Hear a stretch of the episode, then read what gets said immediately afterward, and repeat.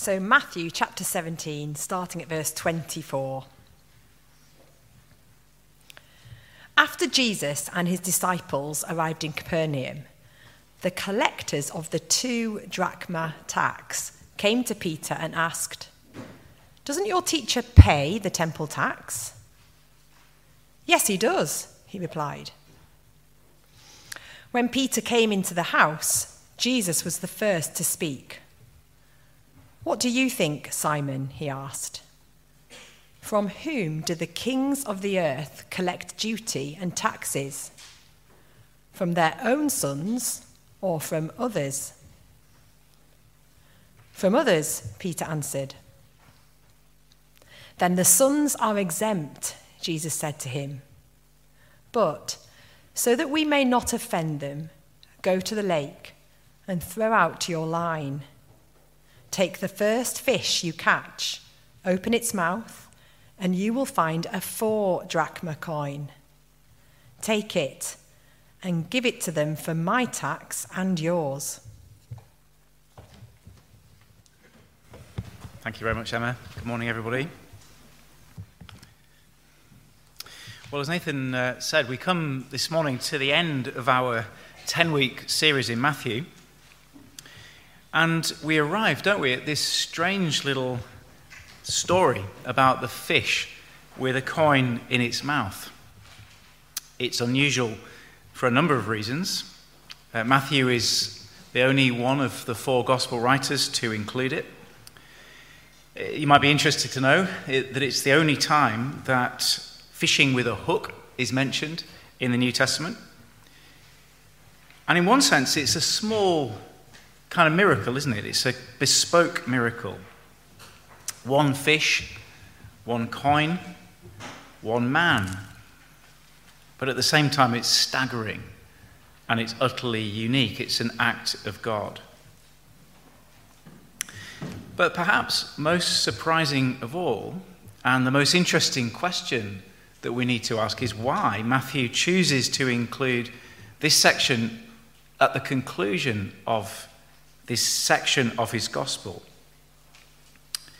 You may remember that Matthew has carefully planned his whole account of the life, death, and resurrection of Jesus around 5 teaching sections, interspersed with 5 narrative or action sections. So Matthew has carefully planned his whole account of the life, death, and resurrection of Jesus around 5 teaching sections. And you may remember that he's interspersed them with 5 action sections. The middle teaching section is the collection of 7 parables in chapter 13 that we studied in September. And so the 3rd action section is the one that begins in 1353 and goes all the way to 1727, which is the part of the gospel we've been studying this term.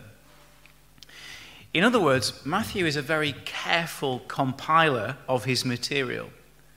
And as we come to the end of this 3rd action section, we can take it as read that he has not just stuck this story of the fish there because he had nowhere else to put it. We can take it as read, I think, that he has made this a deliberate and fitting conclusion, perhaps even a climax, perhaps even a summary of everything he has said so far in this section. And therefore, I want to suggest to us this morning that if we understand the fish, we will understand something very important indeed. But before we look at it, we need to zoom out and look at the bigger picture, which is, in Matthew's gospel, the 2 kingdoms.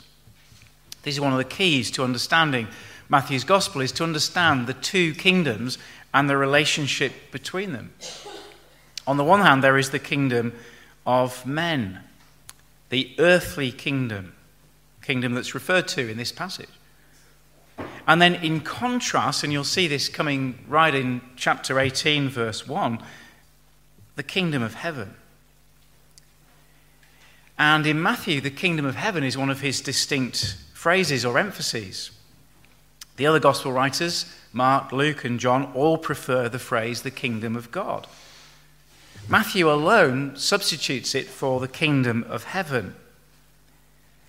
And I think that's because he is particularly keen to make us understand the contrast between the two.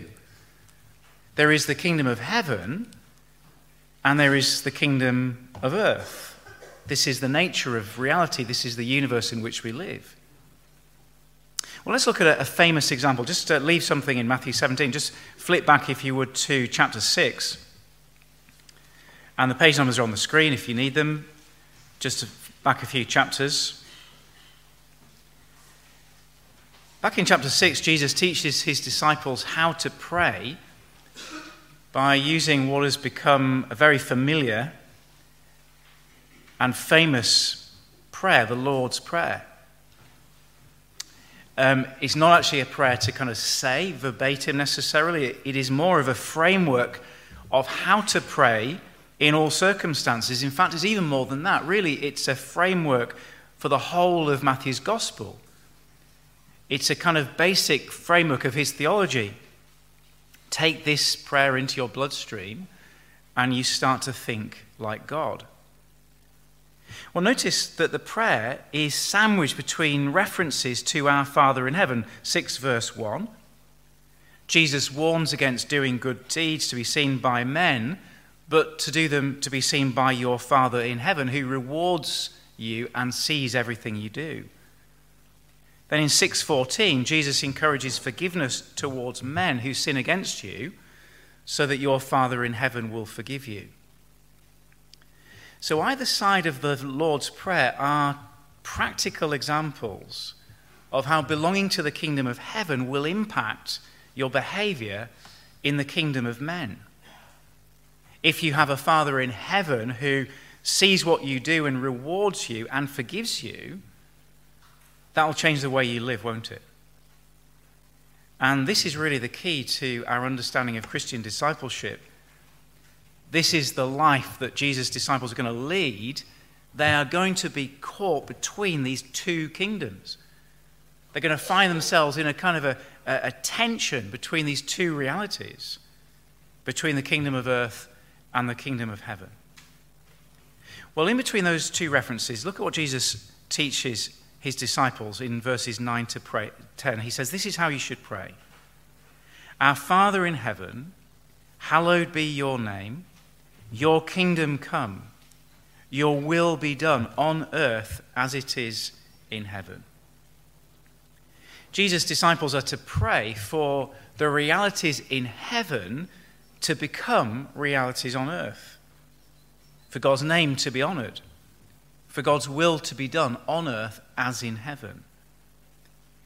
In other words, the fundamental request of the Lord's Prayer is for the kingdom of God to come to earth. And that is a big prayer, isn't it?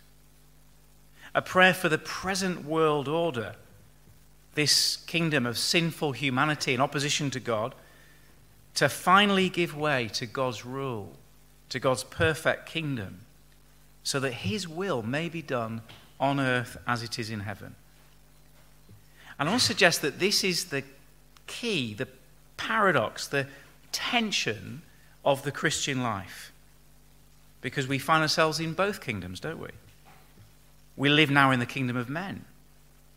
We live in the kingdom of death and taxes, as someone has said. But we know that this kingdom will be superseded one day by the kingdom of God. That is why we pray for the kingdom to come. We are part of the kingdom of earth. This is our present home. But it's not our loyalty, our hope, our status, our destiny, our identity is in the kingdom of heaven. And that explains some of the oddities of the Christian life that we've seen. Some of the things we've been talking about earlier. The fact that glory comes through suffering. The fact that we die in order to live. Because we live in the overlap of those two kingdoms. The Christian life is so strange, so uncomfortable, and yet so brilliant. It explains, doesn't it, why the Christian life is sometimes very hard and costly, but it's also so wonderful that no Christian would want to swap it for anything else. So that's a bit of a bigger picture context. Let's turn back to Matthew 17 and we'll see how this helps us with what is actually quite a tricky little passage. So let's pray for God's help as we turn to the details.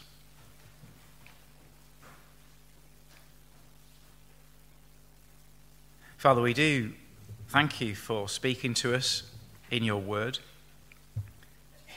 We thank you that your word is so often surprising, puzzling, arresting. Thank you that it stretches us. And we pray now for the help of your Spirit as we turn to these words and this rather surprising episode of the tax and the fish.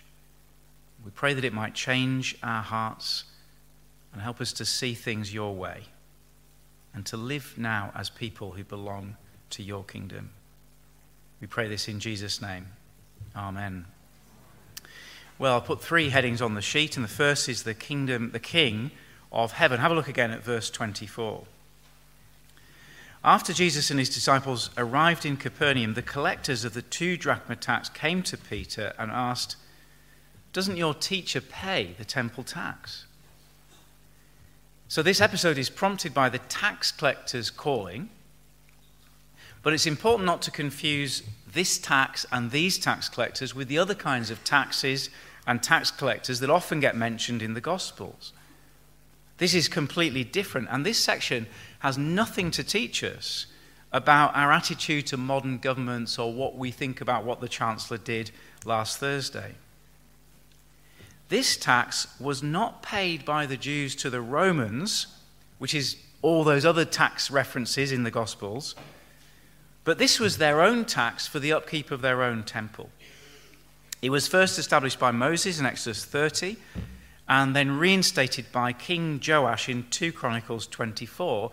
And it went to the upkeep of the physical building of the temple and the infrastructure that went on there and the animal sacrifices that went on there. It's actually a very simple tax involving an annual payment of half a shekel, which is 2 drachmas, just once a year for every adult male Jew. And in case you're interested, 2 drachmas is roughly, apparently, about 2 days' wage for the average labourer. And unlike the Roman tax, most people paid this tax with great pleasure. In fact, it was seen with a matter of national pride to pay it. After all, here is an opportunity not to send your money to Rome, but to make a contribution to the temple of God. The place in all the world where the God of heaven had chosen to dwell, where God himself was worshipped. So this tax is a good tax. It's one that every Jew actually was glad to pay. Well, with that background in mind, it's hard to know what prompted the question that is now put to Peter about Jesus. Was it a test? Had there been rumours that he had a controversial attitude to the tax? Or was he simply late paying it?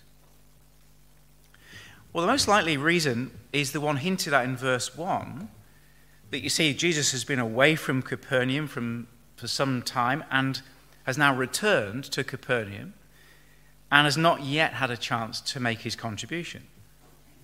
So it's probably a simple matter of timing.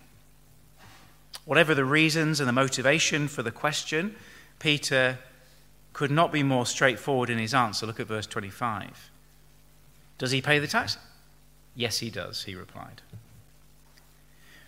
Well, Peter then goes indoors, and I think what's probably going through his mind is, having been prompted by the tax collectors, he's going to prompt Jesus, give him a gentle prod before he falls behind with his payment. But Jesus, with the kind of knowledge that belongs to God, is already aware of the conversation, and he gets in first. When Peter came into the house, Jesus was the first to speak. "What do you think, Simon?" he asked. "From whom do the kings of the earth collect duty and taxes? From their own sons or from the sons of others?" "From others," Peter answered. "Then the sons are exempt," Jesus said to him. It's now that we begin to see that this little episode is going to teach us something much bigger than paying tax. It is, in the first instance, about the identity of Jesus and his relationship to the temple. Jesus uses a simple analogy to make that point. He says in a traditional monarchy, kings collect taxes, but they don't pay taxes. I can't remember where our royal family are up to in this, but I have a feeling that they do pay taxes, but that is a historical anomaly. It's probably a function of the fact that they find themselves in a modern Western democracy and they're under pressure from people and the governments and newspapers to pay taxes. But actually, it's a strange thing for a monarchy to pay taxes, especially in the ancient world. In the ancient world, in a traditional monarchy, in a proper monarchy, you might say, no, the kings collect taxes. Why would they pay taxes? And why would they charge their own children taxes? And so, seeing as we're talking here about the temple tax, not the income tax, the implication is clear, isn't it? Can you follow Jesus' logic? See what he is saying about himself. If earthly kings do not pay taxes or charge taxes to their children, then neither does the King of Heaven pay tax in his own temple or tax his own children. And so here we have as big a claim of Jesus as anywhere in the gospel. That he's saying he has no obligation to pay the tax because, as he said in Matthew 12, verse 6, one greater than the temple is here. He is greater than the priests, greater than the temple, greater than the sacrifices, all the worship of the temple, every penny that comes into the temple, it all belongs to him. He is the king of the temple. He is the Lord of heaven. And so he owes no one anything. And so here then is a big claim. As big a claim as anything Jesus has said so far. Here in the temple in Jerusalem is the place where God has chosen to dwell in all the earth. And Jesus says, this is my Father's house. I'm at home here. I owe nothing. The King of Heaven. But notice that Jesus refers to sons, doesn't he, in the plural? Or you might have, if you've got a slightly more updated version, you might have children. And notice that the word, the miracle that the fish provides is a tax of 4 drachma coin. It is for Peter and himself. And so secondly, in this section, we need to see the sons of the King of Heaven. Have a look again at the miracle, verse 27. Go to the lake and throw out your line. Take the first fish you catch, open its mouth, and you'll find a 4 drachma coin. Take it and give it to them for my tax and yours. Let's think about this miracle a little bit more. Jesus has done some spectacular miracles throughout the Gospels. He's done a few miracles involving fishing. He's done some big miracles involving provision, hasn't he? Thinking of the feeding of the 5,000. Bread and fish.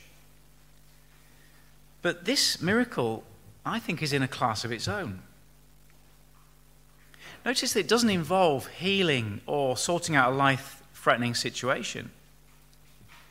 In fact, you could hardly say it was urgent, could you? I mean, it is nice to have your tax paid, isn't it? It is nice to have the extra couple of drachmas, but I don't think this is life-changing, is it? It would be, I guess, the equivalent of having that little heating subsidy. You know, the government's giving us all 66 quid a month or something. It's really nice to have. Or maybe 5% off your council tax bill or something like that. It's nice to have, isn't it? But it's not life-changing. It's not game-changing. And presumably, if he wanted to, Jesus could have found the money another way. There were women, we're told, who supported his needs. Peter was a fisherman. He could have gone and caught a whole load of fish and sold them, got his tax legitimately that way. And of course, if Jesus wanted to, he could have caught a boat full of fish with coins in their mouths and Peter could have been rich. It is, in fact, a very targeted and specific miracle, isn't it? It's absolutely tailored to the need of the moment. It produces just the right amount of money for a specific purpose from a unique and unprecedented source. So it's a funny one, isn't it? It's a small miracle, one man, one fish, one coin, but it's an amazing work of God. We need to understand that this is not just a quick way out of a tricky situation. And it's not just a trick, you know, like the grandfather sort of pulling a coin from the child's ear. Now, what this is, as Matthew concludes his section that has come all the way from the end of chapter 13, this is a teaching miracle. Here is a lesson in what it means to be a son of the King of Heaven. Teaches what it means to belong to he who has the world under his control. Now let me illustrate this kind of control, and this illustration is going to date me, but never mind. When I was a child, I think maybe, I don't know, 6, 7 or 8, the time of life where these days, I guess some parents would be giving their children a phone or some screen or something. Whether that's a wise thing or not, you can discuss over coffee. But when I was this age, I think in a Christmas stocking, I received something that was about the size of a phone, looked like a phone. Of course, phones didn't enter our heads, they weren't around. It was perhaps a precursor to a kind of computer game console. And what it was a little miniature town made of plastic. And inside the town, there was a little car. And you can control the car with magnets. Anyone have a game like that? Didn't take much to keep us happy in those days. And it would sit in the palm of your hand, and you could make the car move around the town by using these little thumb wheels. And I thought it was absolutely brilliant. It kept me out of trouble for hours and hours. And I think what I loved about it was the feeling of control. Because you could make the car go anywhere you wanted. You could go the wrong way up the one-way street. You could drive on the wrong side of the road. You could crash into things. You could go around the roundabout as many times as you wanted. I know it's not much, is it? And children these days might be thinking, wow, that's pretty small thrills. But we were happy. And I think what I loved about it was just the sense of power. That here in the palm of my hand was my little world. And I could control this little car, and I could make it go wherever I wanted it to. Now scale that up and think what it means to be Jesus. To be the king of his world. To be the King of Heaven, ruling the king of earth, the kingdom of earth. So that every fish of the sea is under his control. Every coin that has ever been minted belongs to him. The money is his. The seas are his. The temple is his. The cattle on 1,000 hills are his. All belongs to him. This is what it means to be the King of Heaven, to be in control of every square inch of the created order, and to be able to work out his purposes for the good of his children.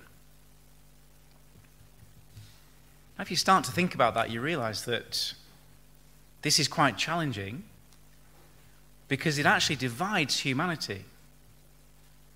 See, if you are the son of the King, one of these disciples who have put a little bit of faith in Jesus, or if you just glance ahead to the next passage, 18:6, who he refers to as these little ones, these nobodies who have made themselves nothing in the eyes of the world by twisting themselves to Jesus and the church that he is building. If you are one of them, these nobodies, nothings in the eyes of the world, then you are in fact the son of a king.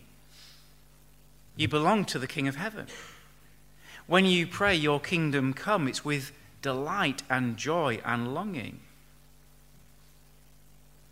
But if you are not one of them, if you have not yet put your faith in Jesus, you still belong, don't you, to the kingdom of earth.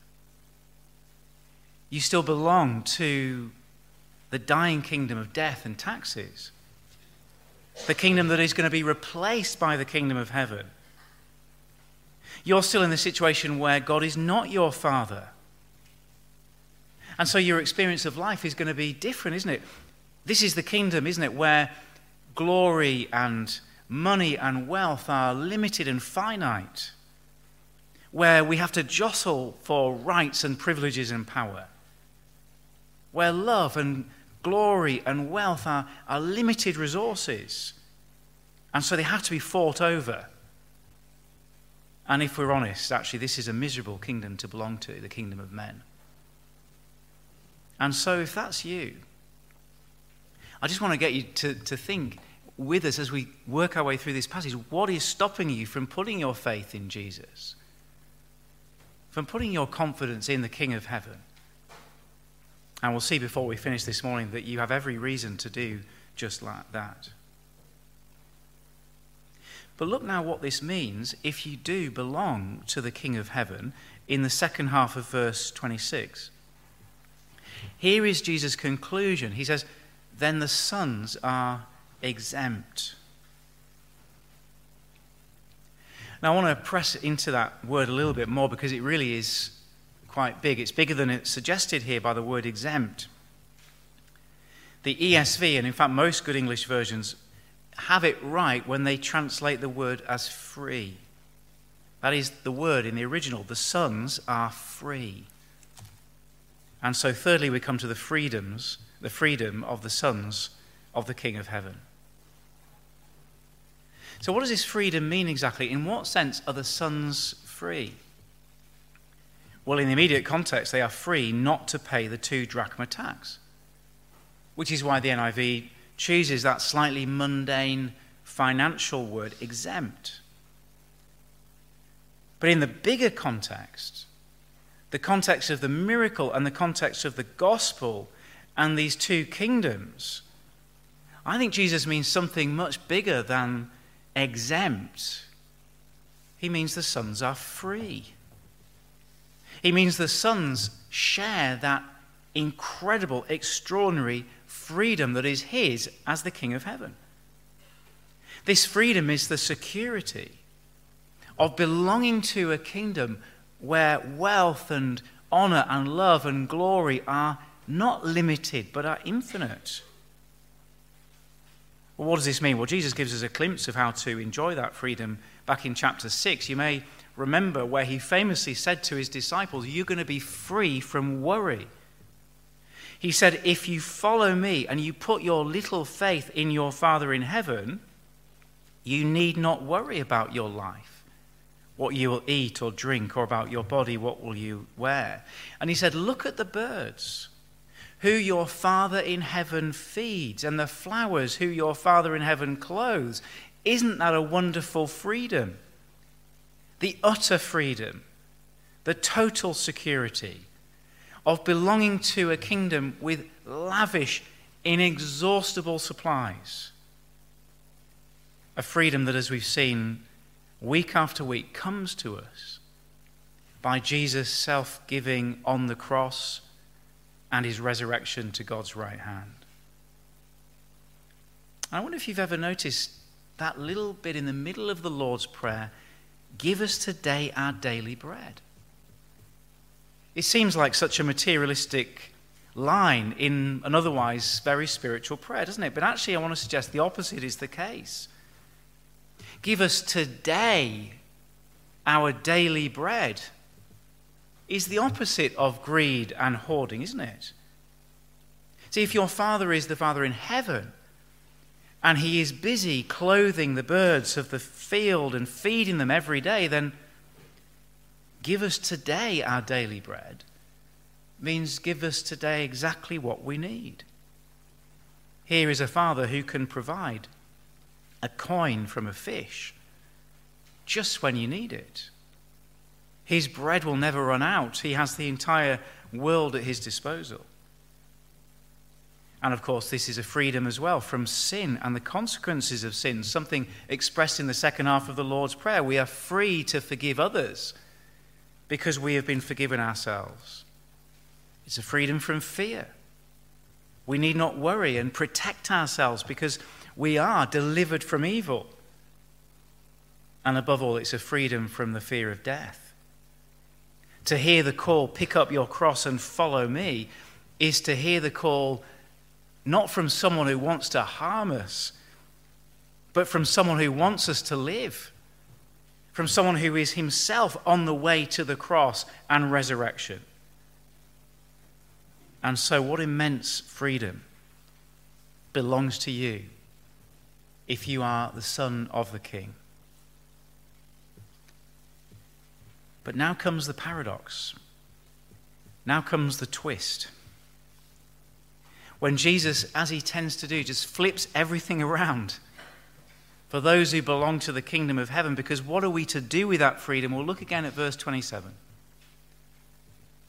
But so that we will not offend them, take the coin and give it to them for my tax and yours. Now, one of the advantages of preaching, as we do, consecutively through sections of the Bible is we kind of learn the words that are key, and this word offend should ring some bells. We've seen it a number of times. In fact, it's a key word in Matthew's Gospel. And you may remember, if you were here right back at the beginning, that it's that word scandalize in the Greek. It means more than cause offense. It really means to put a trap, to put a block in someone's way, to cause someone to stumble. So it's not just to cause offense, but actually to stop someone believing in Jesus, to put a stumbling block in the way of faith. So we saw it in the very first week of the series when, back in 1357, Jesus goes to his hometown and his people reject him, and Matthew says they took offense at him. In other words, they stumbled over him. And it's a word we saw very powerfully as well in 1623 when Jesus called Peter a stumbling block for voicing Satan's opposition to his suffering. He said, Peter, you, in avoiding this, you are the stumbling block to me.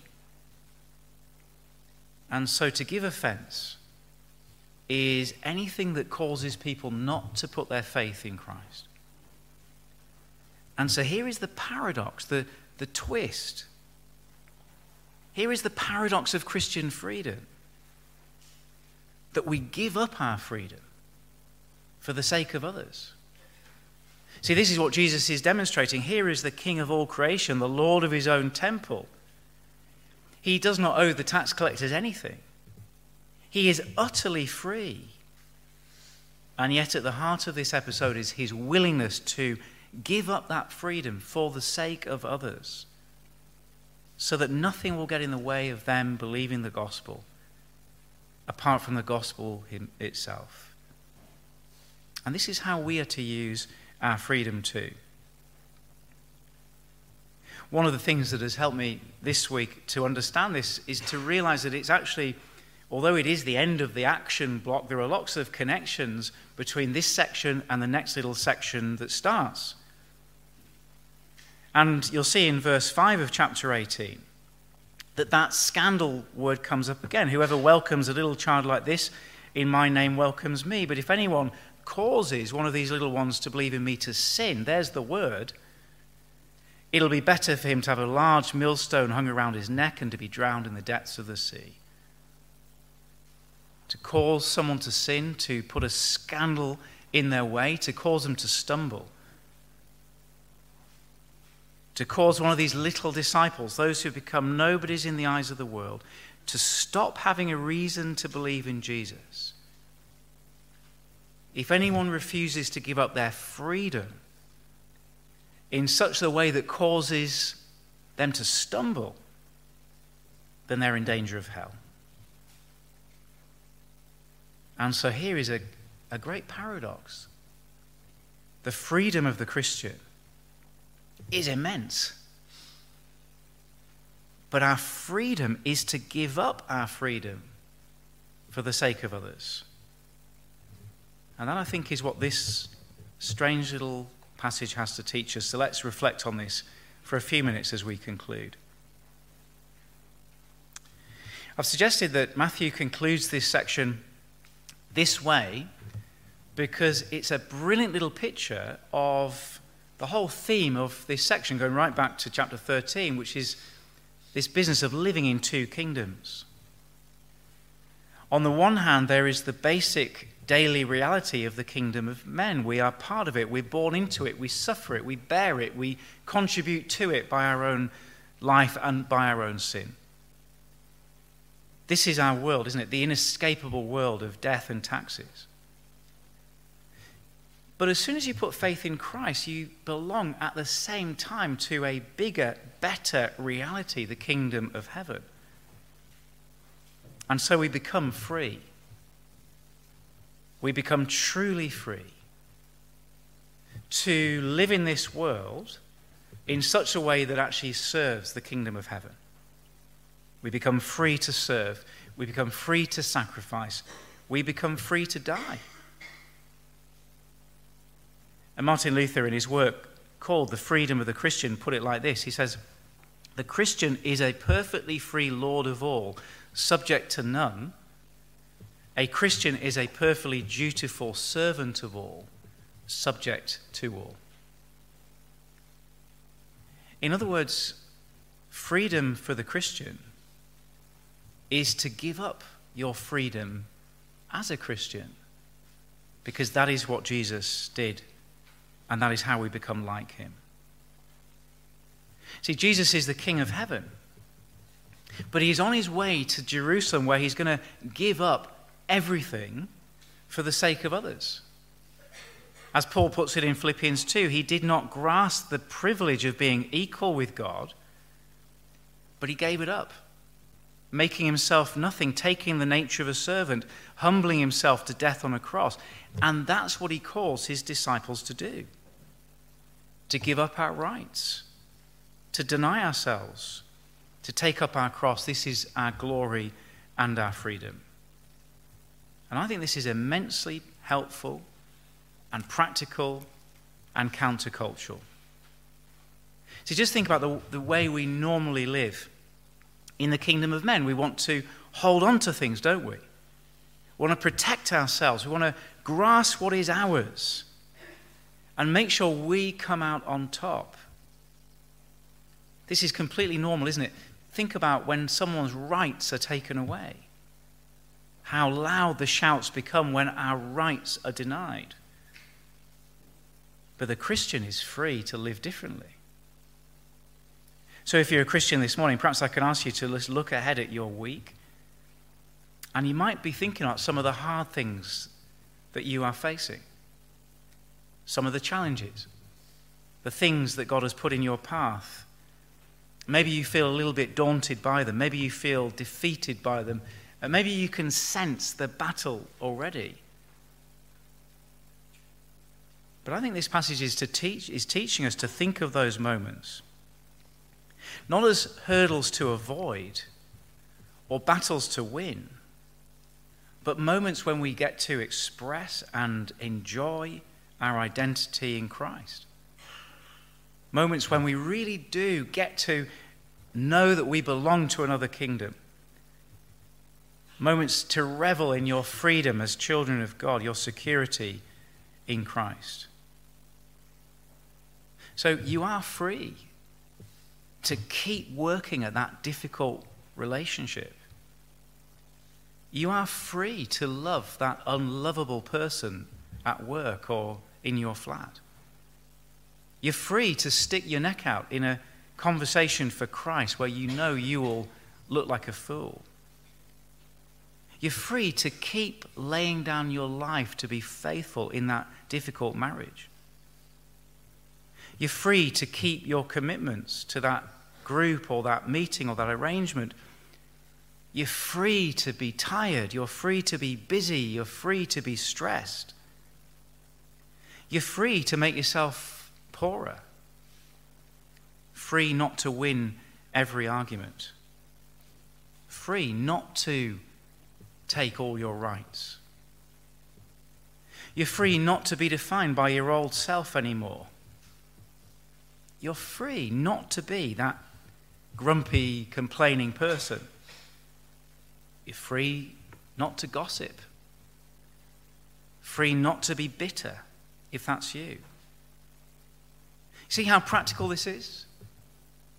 We can leave all of that to the kingdom of men. Because in the kingdom of men, resources, love, glory, honor, they're all limited.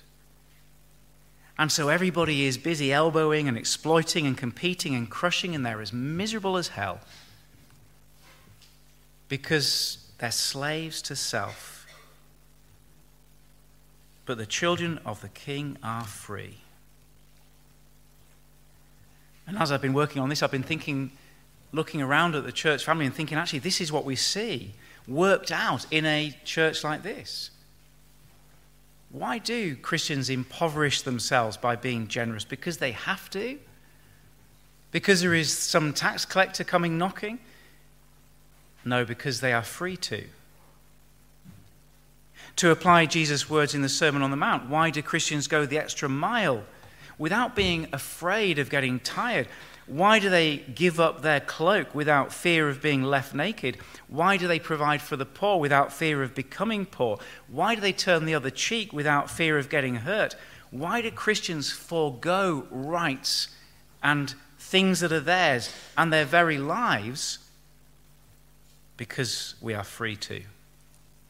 Because that is our freedom. Very practical. Very challenging. But I want to suggest incredibly liberating too. But there is one more thing.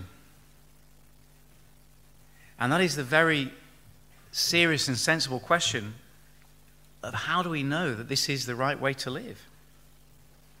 How can we trust it? How can we believe Jesus? And if you're wondering about taking that step to put your faith in Christ for the first time, how do you know this is not a ridiculous thing to do? Well, two reasons. Firstly, look at the miracle. Here is a great act of God worked out for one person, for one particular need. And we live in a world where a fish in the sea can spit out a coin that is needed. And so nothing you can give up for Christ will be lost. No cost that you can pay to be a Christian, you will regret. But secondly, we know this is not ridiculous because this is what Jesus has done himself.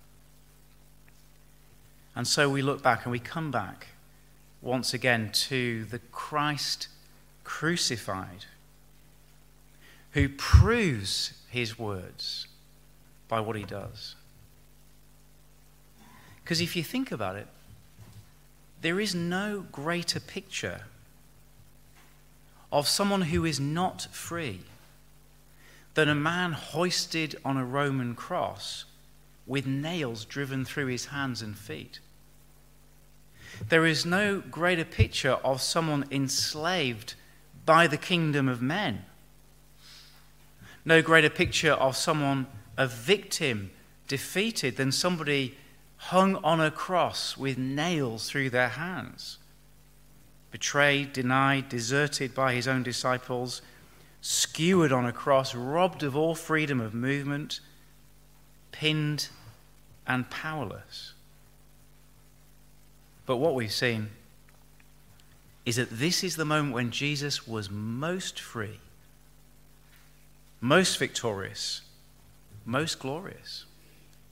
The moment he chose, the King of Heaven, to give himself so that the sins of the world might be forgiven, so that those who put their faith in him now will share that glory and freedom forever. Well, let's pray that we might be among them.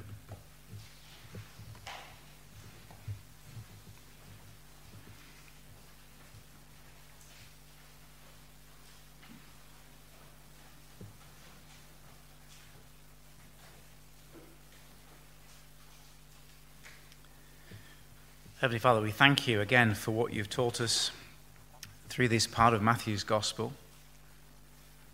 We thank you that we've heard the call to take up our cross and follow Christ, that we might die in order to live. We thank you that glory comes through suffering. We thank you that while the world sees the good life in terms of gaining and acquiring, for Jesus' disciples, we've seen that giving is living. And most of all, we thank you that the glory and greatness and freedom of Jesus himself, that dazzling glory we glimpsed at the Mount of Transfiguration, is not revealed in victory and power and conquest, but in his loving self-sacrifice on the cross. And so we pray that we would put our little faith in him, that we might become children of the crucified and glorified King of heaven, so that we might revel in our freedom that is ours by giving up our rights, our status, our life for the salvation of others. And as we do, may we look to the cross and see the glory that will one day fill the universe, that when your kingdom comes, your will be done on earth as it is in heaven. We pray that day might come soon. In Jesus' name, amen.